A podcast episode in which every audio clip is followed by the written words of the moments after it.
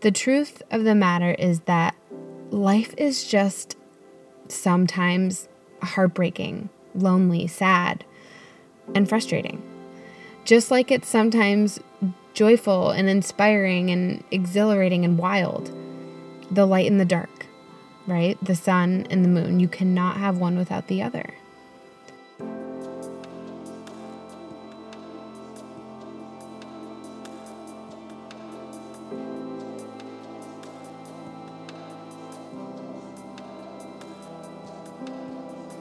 Good morning, friends, and welcome to another episode of the Calm Collective podcast.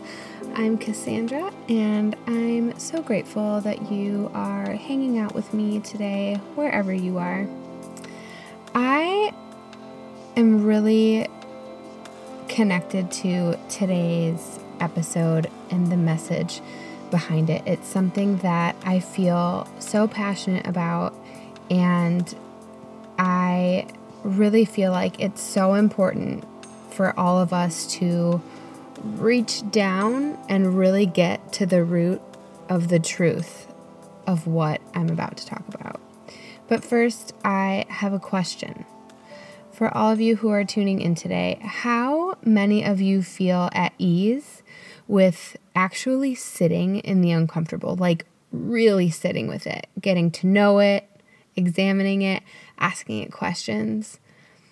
I have a feeling the answer is probably close to none, and I totally get it because that was me, and that sometimes still is me. I am by no means trying to say that I am like this fully enlightened person, but with practice, I have definitely gotten a lot more comfortable with just allowing the discomfort to exist. So let's paint a picture. Let's say you are feeling so insanely frustrated, maybe let's say with your weight, and it's all you can think about. You feel uncomfortable in your own skin, and you have convinced yourself that anyone who passes you on the street is looking at you with pity, maybe some disgust. So you have two choices. One, you can sit with why you're having these thoughts towards yourself.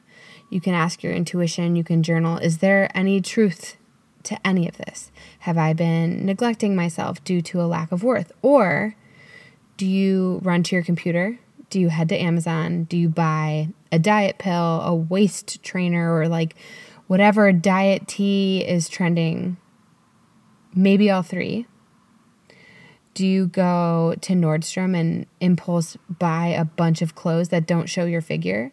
Maybe you spend $200 to get a completely different hairdo to distract from your body. Anything to make your insides feel better, right? That instant gratification. But here's the thing. All you did was put a Band-Aid on a bullet wound. There's no easy button or magic formula to fix internal pain. There can be relief that comes from meeting like-minded people who struggle as you do with whatever you do. There can be transparency when you open up your journal, therein when you open up yourself and your trusted circle about how you're truly feeling. There can be release that comes from owning your inner struggle. But there will be no immediate fix.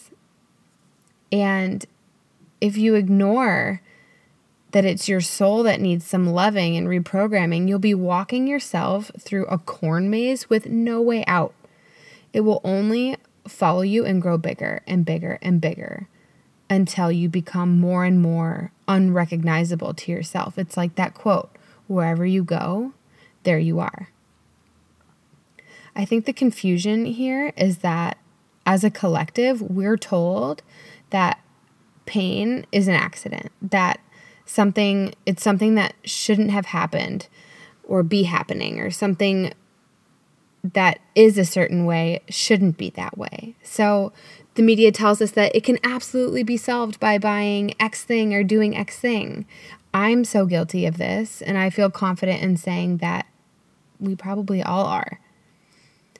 When we're told that things like heartbreak, loneliness, sadness, frustration, anger, that these things are things that we're not intended to feel in this life, or at least feel them outright, that it's wrong if we do, and that we should probably lean into the quick fix solution we're being sold to. The truth of the matter is that life is just sometimes heartbreaking, lonely, sad, and frustrating. Just like it's sometimes joyful and inspiring and exhilarating and wild. The light and the dark, right? The sun and the moon. You cannot have one without the other. It's crucial to remember that life is hard for everyone and that we all have our demons. You are not singled out in your pain, which, what a freaking relief, right? You are also not wired as a human being to soak in all of that pain and swallow it whole. If you believe that to be true, it's the way that you were programmed. Something happened, probably in childhood, where you were told or you were taught or you observed that holding in your feelings is the only way to exist. It's the right way to exist. To pretend like you really believe that slapping on a waist trainer for 2 weeks is going to transform your self-worth is not the way that you were intended to live this life. I've talked about it before, and I will probably talk about it for the rest of my life, that the way we relate to humankind is not by pretending like nothing is wrong or that we're quote-unquote fine, but by sharing what it is we're feeling, to connect, to say, me too, instead of be quiet and go about your day and feel your feelings, but keep them to yourself, please. This isn't living. This is truly a form of suffering, and suffering in silence is the most devastating kind.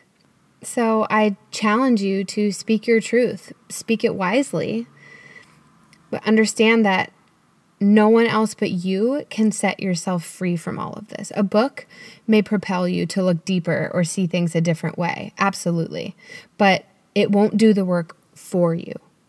A new hairstyle might boost your confidence, but you'll come back to the real trigger eventually, and you might look in the mirror and not even recognize yourself after you get that new haircut.